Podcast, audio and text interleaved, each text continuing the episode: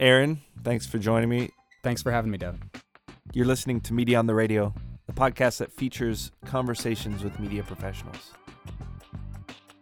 The general concept is every week I will tell you about a podcast, and w- once you're done, you'll know what that podcast is about. And because I have perfect taste, you are going to love it. You know, most people, when they get interviewed somewhere, they're being interviewed about something else, and the podcast is sort of a side thing. But I'm all about the podcast, so I, I'm asking those questions. Thanks for your support and listening to Media on the Radio. Our numbers on iTunes have doubled every month, so hopefully that continues. And please like me on Facebook and follow me on Twitter at Media on Radio. And I know that you don't necessarily do media as a day job, but you do programming, which is a form of media in a sense. In a way, in Um, a way, computer programming. So it's What type of work is th- is it that you do? So I am what's called a technical consultant. So my job most of the time is to do coding for projects, but it's for various projects at different clients every six months or something like that. So What are the end products though that you're turning out? Is it in terms of the coding, or can you talk so about the it? yeah the end products for the most part are you know uh, a system that somebody will use then or some group will use. So a group of healthcare providers will now have a system where they can share all their patient information of course when permitted. Um, whereas before they were all keeping track of patients in excel spreadsheets or word documents or something like that. So it's stuff like that really unifying data and uh, and pulling things together. Did you get into any media production in college? I majored in computer engineering, which is very hard, and I didn't work that hard, so I had to spend even more of my time catching up and redoing things. And so, I, you know, I had a radio show in college, actually, a couple of radio shows at um, the University of Maryland at our radio station there, um, but they weren't uh, produced so much as it was me with my friends hanging out in various levels of uh, consciousness, you know. it was fun, but it wasn't art or really creation in any way, you know. What's funny about that is my brother went to Penn State to study engineering, Uh-huh. and and then I get a call from my parents like sophomore year, and they're like, "What did you say to him?" and he he had switched majors to film. I had a serious moment where I said, actually, two serious moments where I said, should I switch to communications from engineering? And the first moment was when I wasn't sure if I could do it. I was just barely making the grades I needed to to to literally be permitted to stay in the major. Or you know at one point I actually didn't. I hadn't. I I had I was just barely too low. I had to take a winter class and get an A or I wasn't going to be able to to get into engineering. And so I said well maybe I shouldn't do this and at that point it became a challenge and I said all right well I guess I gotta I gotta do this just to prove that I can do it I'm not giving up and then, like two years later, I'm in, I've done it, I've succeeded, and it's hard and I don't like it. But I, I like it a little bit, but I don't like it. And I say, well, should I switch to communications now? And I said, well, no, I've, I've made it this far. I'm just going to push through and do it. And I did. Are you happy with that decision? Sometimes, you know, you know, I, have a great job and I'm really thankful for that. And it allows me a lot of flexibility. And it's, it's a job, it's work, it's not fun in in the sort of artistic expression you know way i say ah, i wish i i wish i'd switched to communications and done radio all the time and how much how far could i be in that now if i had been doing that but on the other hand you know i have a, a wife who is you know just finished grad school and you know we have an apartment that we love and we wouldn't have been able to have those things if i hadn't stuck with my non-media day job to pay the bills so i can't really say that i regret it you know, there's something to be said for security and there's something to be said for not having to worry about the mortgage being paid so that then it does kind of, in a sense, clear your mind if you're able to kind of punch out to a certain degree at work and then focus on, you know, I talked to somebody on the podcast. They said, I, I used, I used to work two jobs. I would work my nine to five and then I would work my five to midnight other job, um, my passion project job. Right. Right. And so t- talk a little bit about getting into some side projects. Well, sure. So, you know, I've I've always been a huge podcast fan for I mean, since podcasts came out, when I, I I first got into podcasts, it was the the era of the iPod video, and I was into video podcasts. So people like Ze Frank, um, who's now uh, the president of video at BuzzFeed or VP. He's BuzzFeed's video guy, basically. Um, you know, there was a show called Epic Fu. I mean, there was, you know, I was a kid. There were, but there were there were these video shows, and then audio stuff sort of started coming out, and I started listening to Kevin Smith's uh, Smodcast podcast, and they were maybe ten or fifteen episodes in. So this is early, and I actually started listening to that show to put me to sleep because I, I I just wanted something to listen to, and they were not very good at it yet. They had just started doing it. Um, but even in that time, I eventually found that I sort of got into their senses of humor and their jokes and liked it. And it kind of stayed there for the next, you know, five, six, seven years. I listened to just that show. I listened to a couple other shows on that network. And then actually, my parents uh, are sports talk radio fans and, and comedy fans, and they suggested the Sklar Brothers podcast to me. They're a pair of twin comedians out of Los Angeles who do a comedy show about sports. And I started listening to that, and then from there, branched out into sort of the greater podcast world.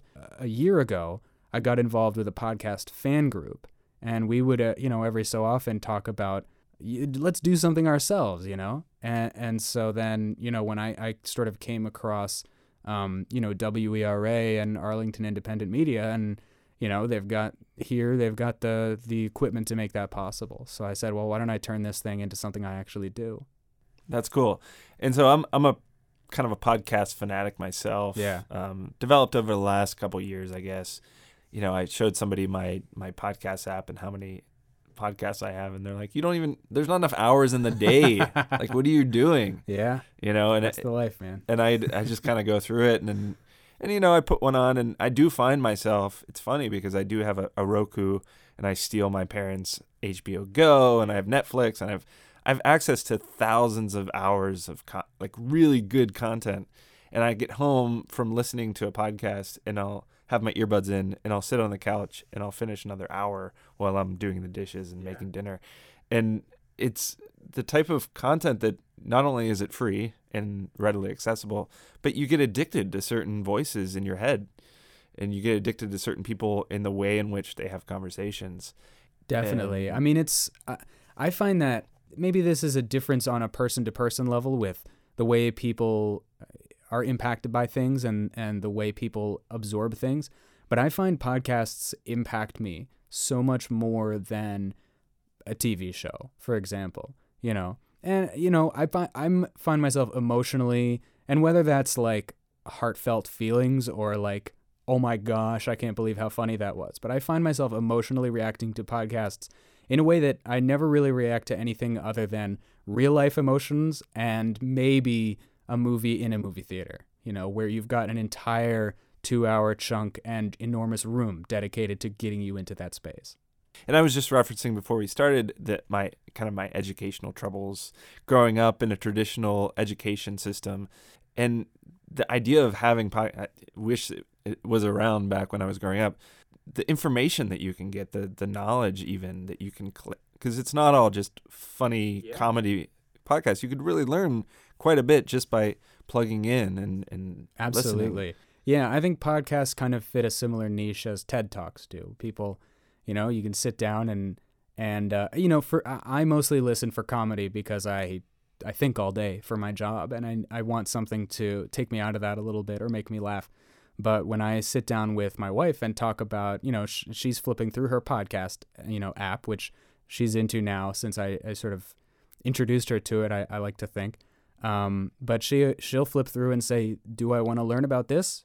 All right, I'll put this in my queue." Do I not want to learn about this or not care about it? I'll skip this one. And she's learning every day from these podcasts. She listens to a couple funny ones too, but like I think everybody does. But the learning is a is a huge part of it for a lot of people. From this love of, of podcasts and the the consuming that you do of podcasts, you started this show at WERA called uh, the Podcast Preview. That's right. Can you talk about it? Sure, yeah. So the Podcast Preview is a radio show or podcast where I tell you, the listener, about a podcast that you're going to love. So the general concept is every week I will tell you about a podcast, and w- once you're done, you'll know what that podcast is about. And because I have perfect taste, you are going to love it. so I, have done a few episodes now. On a couple of those episodes, I've had the pleasure of interviewing or talking to the actual hosts of the podcast I'm talking about. You know, most people, when they get interviewed somewhere, they're being interviewed about something else, and the podcast is sort of a side thing. But I'm all about the podcast, so I, I'm asking those questions. But really, the point of, of my show is to to do what I do every day when I'm talking to people about podcasts anyway, which is tell you why a show is so good. This is definitely the trend, and, and you had pointed out to me, we were talking before this, there had been a couple, or at least one other one released similar to yours. That's right. With the explosion of content, right? You have thousands and thousands of channels, and there's a there's an X Files show that analyzes every episode of X Files yeah, that ever Kumail existed. Nanjiani, great comedian. Right, and and so in every pop culture icon that you can imagine, there's a podcast behind it that, yeah. that gives some sort of significance to it. But with all of that, you still need some sort of curation that needs to happen where right. no one has the hours to really go through all of this content. Somebody has to kind of package it yeah. for you. And the other thing about podcasts is you know especially the the particular genre of show that i listen to they're mostly in excess of an hour long each. And in the in the circle people will say oh i've you know uh, the example for me would be the show my brother my brother and me hosted by the mcelroy brothers they're three brothers from huntington west virginia um, they now live all across the country and it, it's a very popular comedy podcast as such things go I didn't get that show the first time I listened to it. And it's only because I was friends with so many fans of that show who I talked to podcasts about who would say, Oh, you don't like the McElroys? You don't like that show? You got to listen to it again. And I probably listened to five hours of that show over the course of two years before I got it and it clicked for me and I liked it. So, my goal with my show is instead of making you listen to five hours of, you know, uh, Baby Geniuses is the sh- is a show I covered just recently, and you don't have to do that now because I have a half hour episode about Baby Geniuses with you know four two minute clips of different parts of the show, and I tell you what to look for, I tell you what to pay attention to, and it kind of cuts out that process of slogging through something just to learn everybody's name and voice. It's funny because I do a fair amount of work with clients and I've really been pushing maybe it's because I love podcasts so much. Mm. I've been really pushing people even though I do a video and would would make more money producing videos. um, really pushing people to, to create podcasts surrounding professional development yeah. for young people to kind of learn about you know the industry and the the inside baseball type stuff that that really there's no other way to capture an, an audience for longer than a podcast right, right now. Yeah. Uh, no one's going to read a, a news article on somebody's website. Podcasts are the best way to kind of have somebody listen as they're on the elliptical and they're, you know, because the content is so specific that you right. can really reach people. And it's also easy to make, right? I mean, I waited until I was associated with WERA here to start my podcast just because I wanted some uh, who am I kidding? I didn't have the motivation to do it until something kind of kicked me and said, hey, this opportunity is here for you, take it. But practically, I could have started my podcast with $50 and, uh, you know, two or three hours a week. Um, and practically, that's that's what I did, except I do it on the radio here before I release it as a podcast. And so I, I think to your point, any organization uh, or or any other group that has a particular target audience in mind and wants to make something that takes as long as it takes to say it to make it, you know that that channel is there. There's one podcast I listen to called uh, Meditation Oasis with Mary Maddux, and it's like different kinds of meditations uh, yeah. for you to listen to to fall asleep. And I found it because I was just looking for you know something to help me sleep because I couldn't sleep one night, and then it it started to kind of become a thing that I did every night. I would pop in this sleep meditation. And then it got to the point where I was telling other people about it. My wife uses it now. I was telling other people about it and kind of spreading the word. And then it reached a point where I was doing it so much that there was one night where I couldn't, something was wrong with the app and I couldn't, couldn't get access to the podcast. I laid awake kind of thinking about, well, I tried, and then I tried other meditation podcasts, and it didn't work. This Mary Maddux was the only one yeah. that could that could speak to me that would relax me and put me to sleep. And then that's the classic idea of getting addicted to content. You can reach people for a long period of time, but you have to create a lot of content and you have to have a concept that's going to reach Yeah. people. For a while, I was on a project in Canada, and I flew into Canada every Monday morning. So I flew. I would wake up at five in the morning, uh, fly to Toronto, and be at my office by eleven. And I, the only way I got through those mornings, uh, just emotionally, I'm leaving home. I can't come back for a week. I got to deal with the airport again. I got to drive to Dulles again. I get on these tiny little regional planes. But I knew that every Monday morning I would wake up with two to four hours of great comedy from the people who were who who I'm, I'm still a huge fan of. Right, I, Monday morning I knew I'd either have Comedy Bang Bang with Scott Aukerman or Jordan Jesse Go with Jesse Thorn and Jordan Morris, and depending on what mood I was in, right. But either way, I could get you know the energetic energy of comedy bang bang to sort of wake me up and get me going or the sort of calmer comedy of jordan jesse go to sort of keep me going through sort of an anxious difficult morning but the fact was i had i had that every week to listen to on my way to toronto and it was great it gave me routine that i needed in that sort of absurdly annoying you know travel thing that that i had to do every week so that's I guess that's sort of my equivalent of your, you know, Mary Maddux meditation hour. This is Mary Maddux with Meditation Oasis.